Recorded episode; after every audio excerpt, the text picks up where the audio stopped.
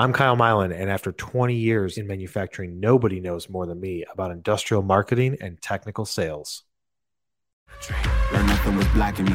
I was the problem, the only one stopping me. I didn't like it, I had to refocus. Now I'm devoted, I know where I'm going. Controlling emotions, I'm owning the moment. In order to get it, see, you gotta want it. This type of flow make a living. I'm back. It's Thursday at noon, and we are here to talk shop.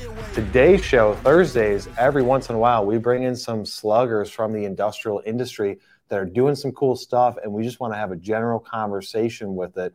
So today we've got Misa. What's going on, man?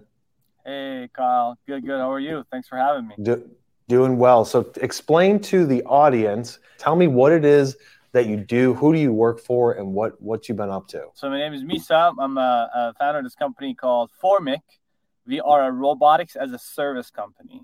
The way that I like to describe robotics as a service is most of the people are familiar with software as a service, where you subscribe to some sort of software, whether it's your ERP system or CRM, and you're not worried about who's doing the back end. Make sure the software works exactly the way you want. The way you want. You log into your computer, it does exactly what you need.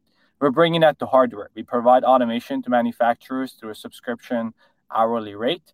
We take on the deployment, engineering, design of different types of machinery and put it on our customer's floor we maintain it, we service it. If it doesn't work, they don't have to pay us. We only charge for the uptime of the machines that we deploy. The reason we're doing this is I'm sure everybody on the call is familiar with the labor shortage that everybody's experiencing. So we want that companies acquire automation without all the hassle that typically goes into buying capital equipment. So they subscribe to our robots, we put on their floor, it works exactly like an operator would. And the reason why we want to bring on the show is when I first heard about you guys, I've never heard of that as robotics as a service, right? Like nobody's doing that. So, is there specific markets or manufacturing type locations that you guys are focused on, or is this something that could be broadly available to anybody? We are mostly focused on manufacturing. I'd say the high sector we deploy automation is food, beverage, consumer packaged goods, space. Then metal machining and fabrication, plastic injection molding are close second and third we could deploy all sorts of variety of robots because we can build pretty much any machines that people use in discrete manufacturing space. Uh, oftentimes, there's a robot involved in it. Most of our customers are small, medium-sized companies, and this is probably the first or second robot they're getting on their floor. So, new to automation, not a ton of automation at their facilities. You know, there are usually you know less than a couple of hundred employees. So, I'm a manufacturing owner of a facility and I'm like, look, I know that I need to get into automation. One for for the labor shortage because I can't find people. Two, increase efficiency, increase throughput. And I'm like on the fence about what system should I go with. Is that where you guys can come in and say, look, don't even buy, don't even worry about purchasing the equipment. We can rent it to you.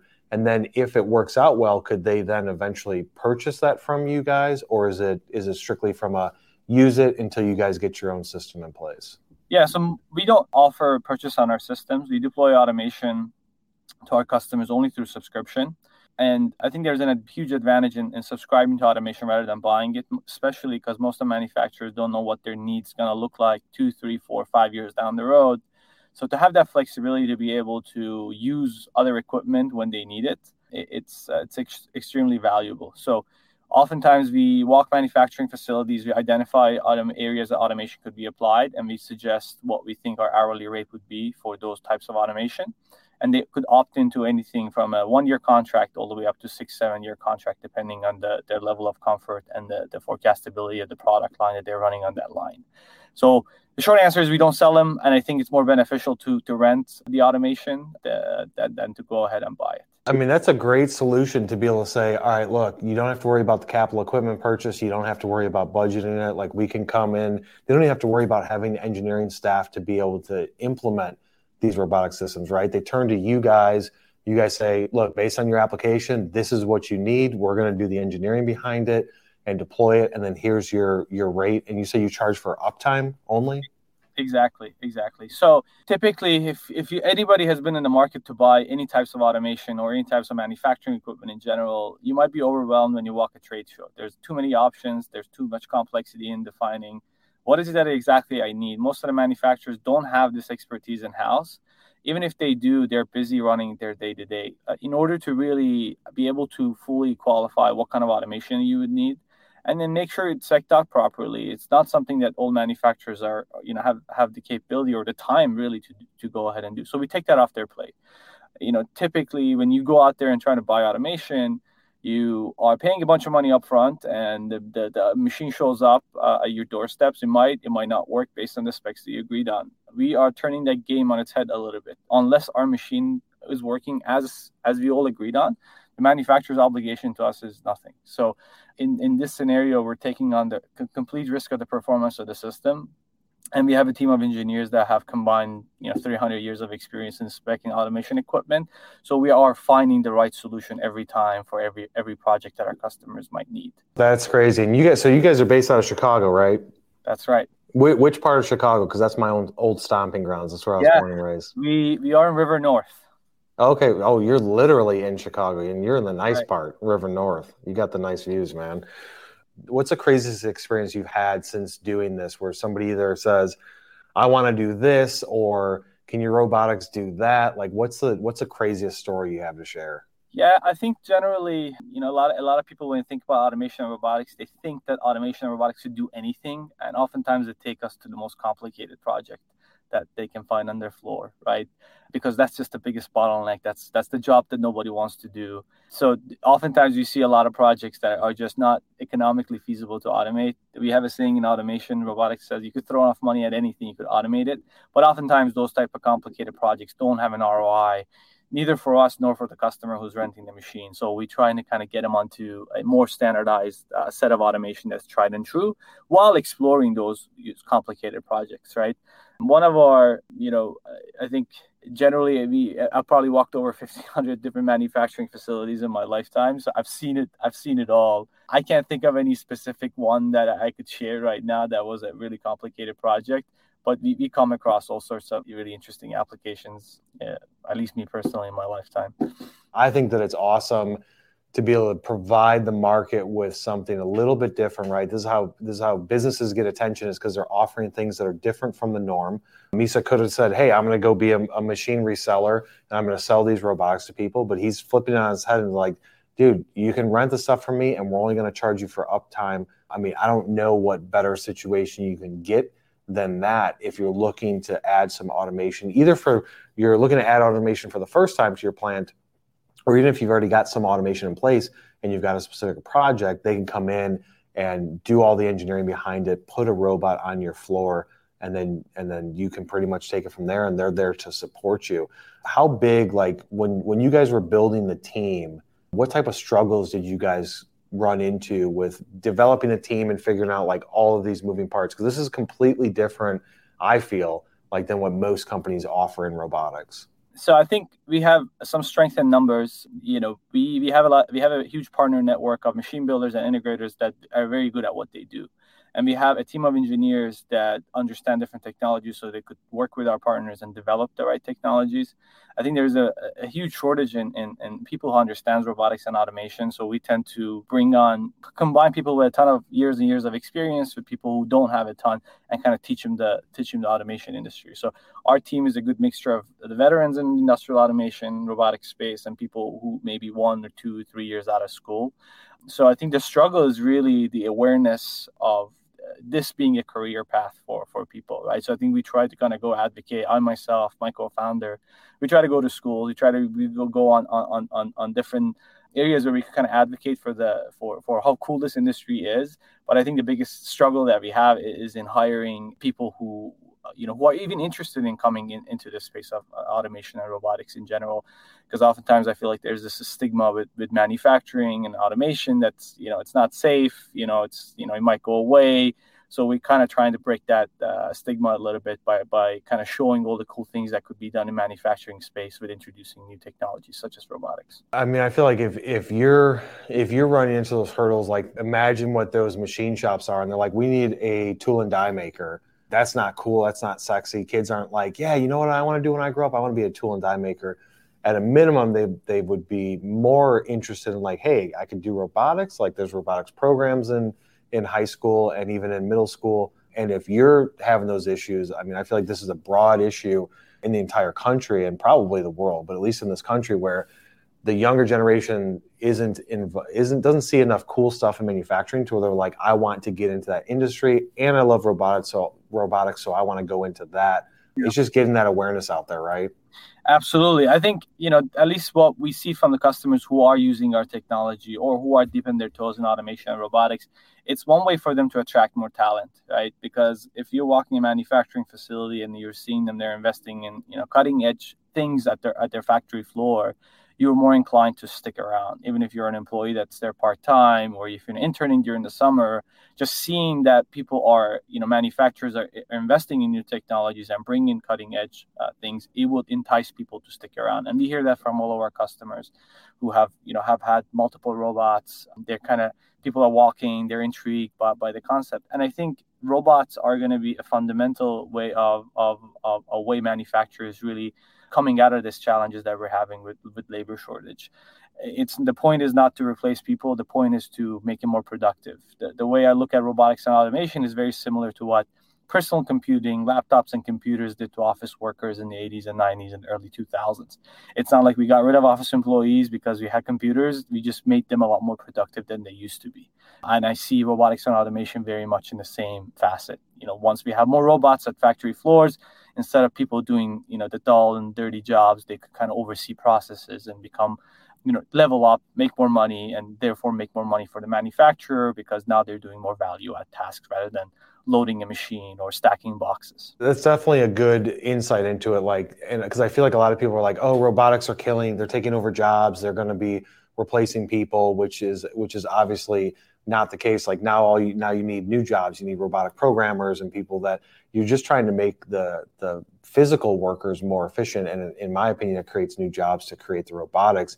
It's not like some futuristic world where robots are doing everything in manufacturing. The skilled labor is still important, but finding a way to work those two pieces of the puzzle together. Talk to me about from a sales standpoint because i'm always interested in in the sales talks when you guys are going in and talking to a potential customer, what type of objections do you get from them? And and what is your response to overcome those objections when somebody's like eh, i don't know about this yeah.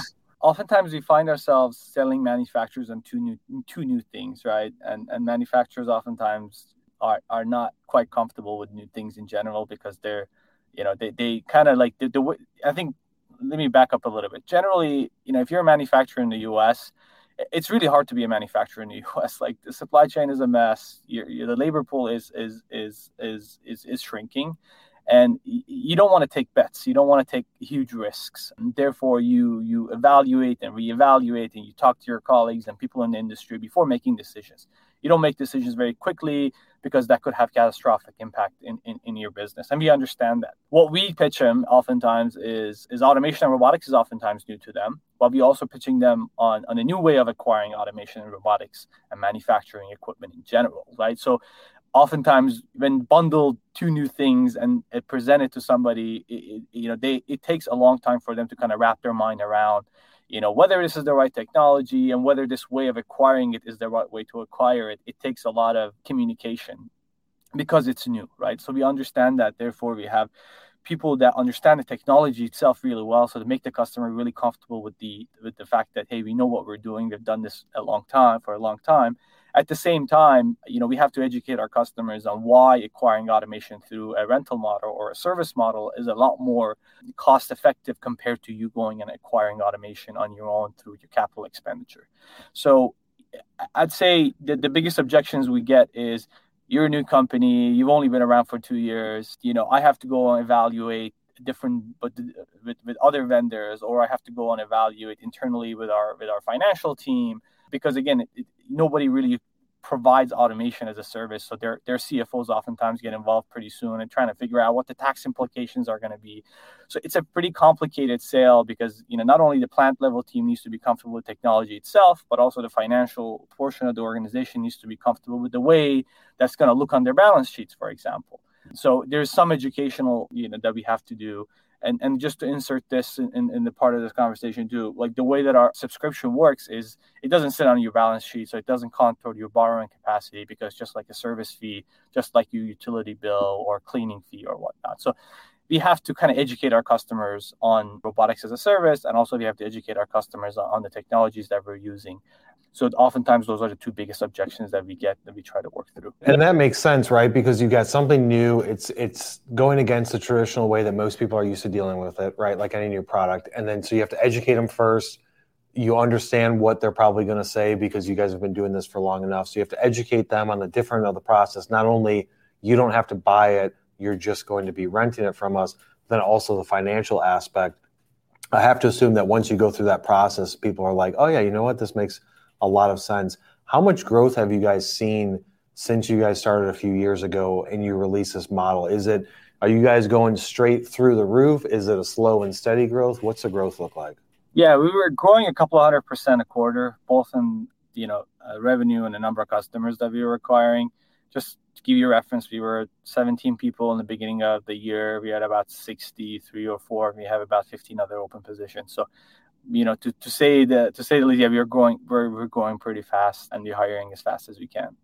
I just feel like there's not a lot of people, if any, I didn't do the research, but there's not a lot of people offering this, especially in the heart of Midwest, being able to be like, look, we got the team, we got the expertise, we've got these things all over the place.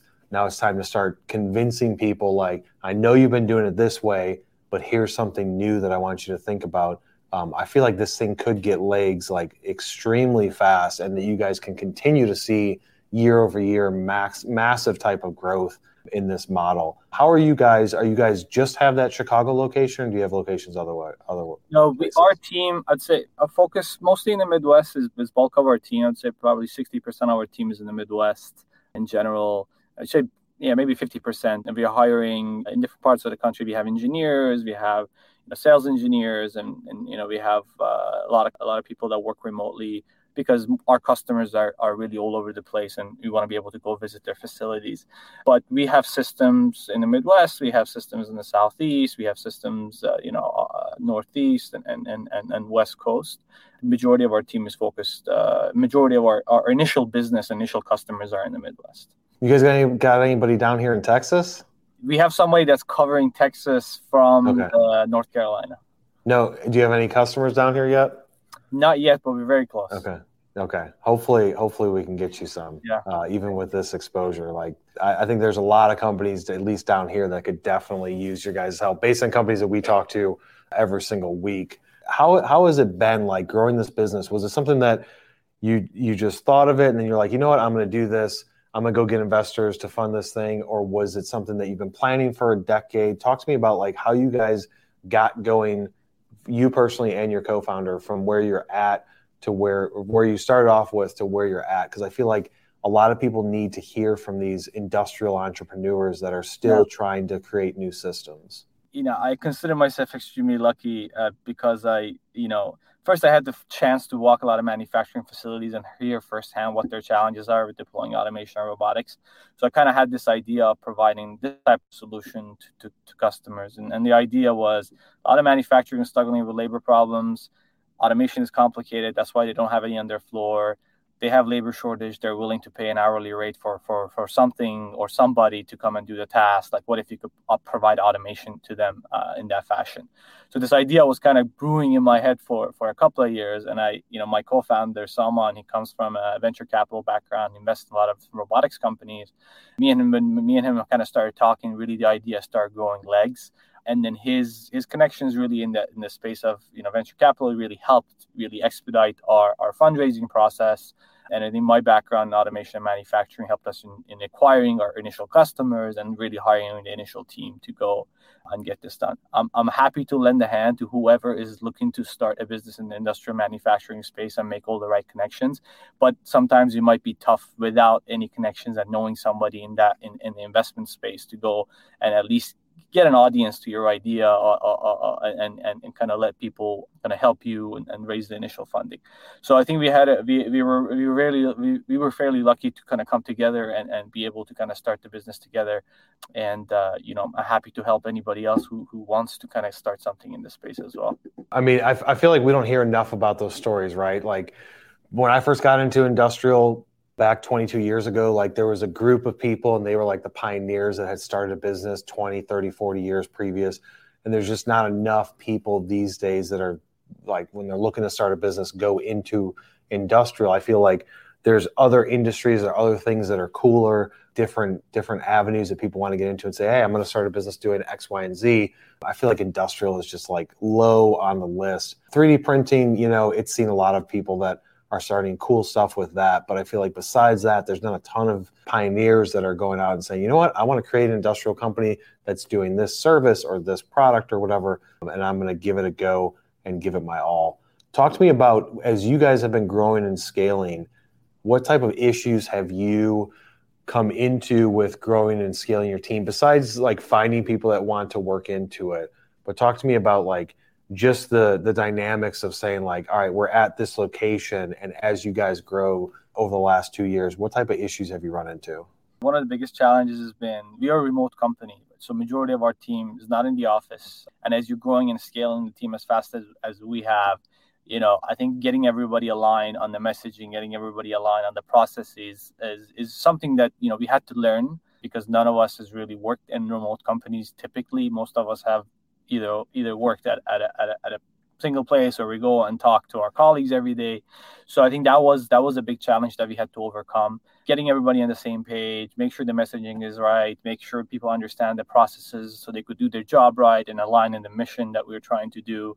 The you know there's a lot of tools and resources that really helped us to to to kind of maybe create a remote company during a pandemic. So I, am not going to say we're perfect, but you know we're definitely striving. We have, we're a lot better than we were a year year and a half ago. Dude, on that remote working thing, like like as we've grown and scaled over the last couple of years, especially after COVID, going and looking for new people, it's like so many times I'm running into issues. I mean, I would kind of expect it on our side as a marketing agency, sales and marketing agency, but people are like, mm, I don't really want to go into the office anymore. I'm looking for only remote work. It's like COVID happened and everybody's like, I only want to work remote. So that made us change our policies internal to where the way that we do it, anybody that's located in Austin comes into the office three days a week, Monday through Wednesday, and then they have optional Thursday, Friday remote work from home, work from wherever days. I feel like that's the only way to get a good balance out there.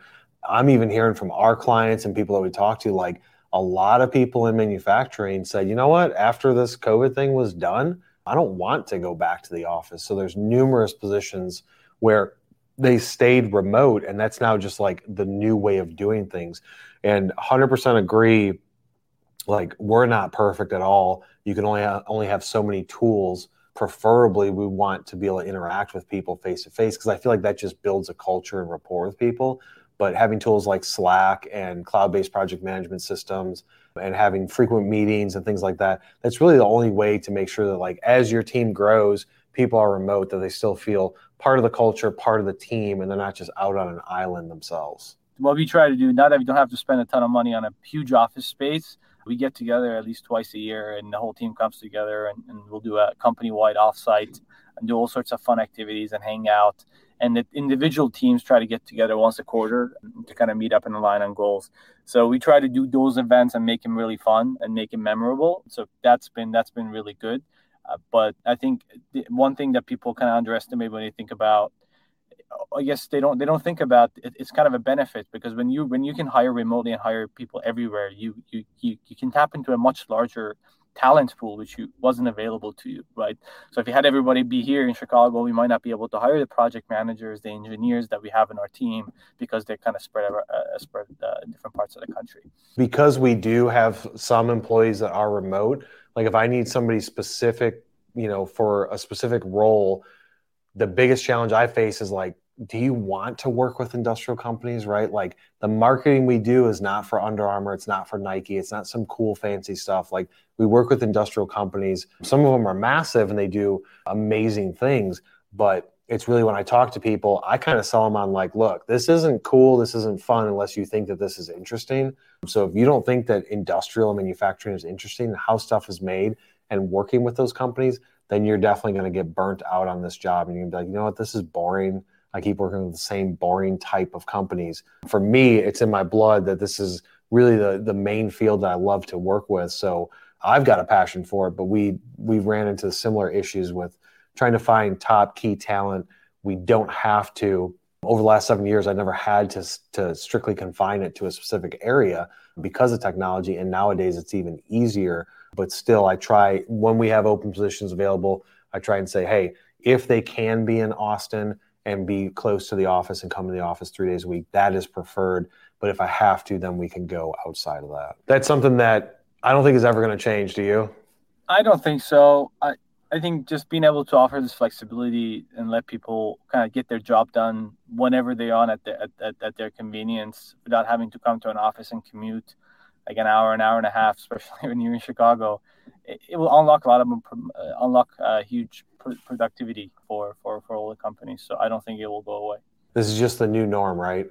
Mm-hmm. Even for industrial, like that's the thing is like the last industry that you would ever think. Like I, I remember talking to people once uh, COVID things started opening back up, and they're like, "Oh, like, do you want to jump on a video call?" And I'm like, "Yeah, we've been doing those for like seven years." And like, "Oh, we just started, and I love this stuff." So it's funny to see people that have been somewhat removed from that being the norm in some industries to where now it's like the norm in industrial, which is typically one of the slower industries to adapt to things like that. It's it's interesting and funny at the same time. Tell me a story that if you could go back to when you started a couple years mm-hmm. ago what's what's like one or two major things that you would have changed from when you first started i've got like hundreds of things that i would have changed but now in the position that you're at now what's one thing that you that you feel like man i wish that i would have known this and i would have changed that when i got started there's definitely a ton but that's just part of the learning process i think the big one for me personally would have been because oftentimes when you kind of uh, have an idea in your head you assume that everybody understands it the exact way you understand it, right? So I think being able to communicate things very clearly in, in a fashion that everybody understands through documentation, through videos, and just having a collaborative way that people could kind of raise their hand and, and, and, and kind of communicate on things that they don't quite understand or the process that they, they need help with is really important when you kind of coming up and, and starting an, a new business and a new idea and you hiring people as fast as, as, as we're hiring now.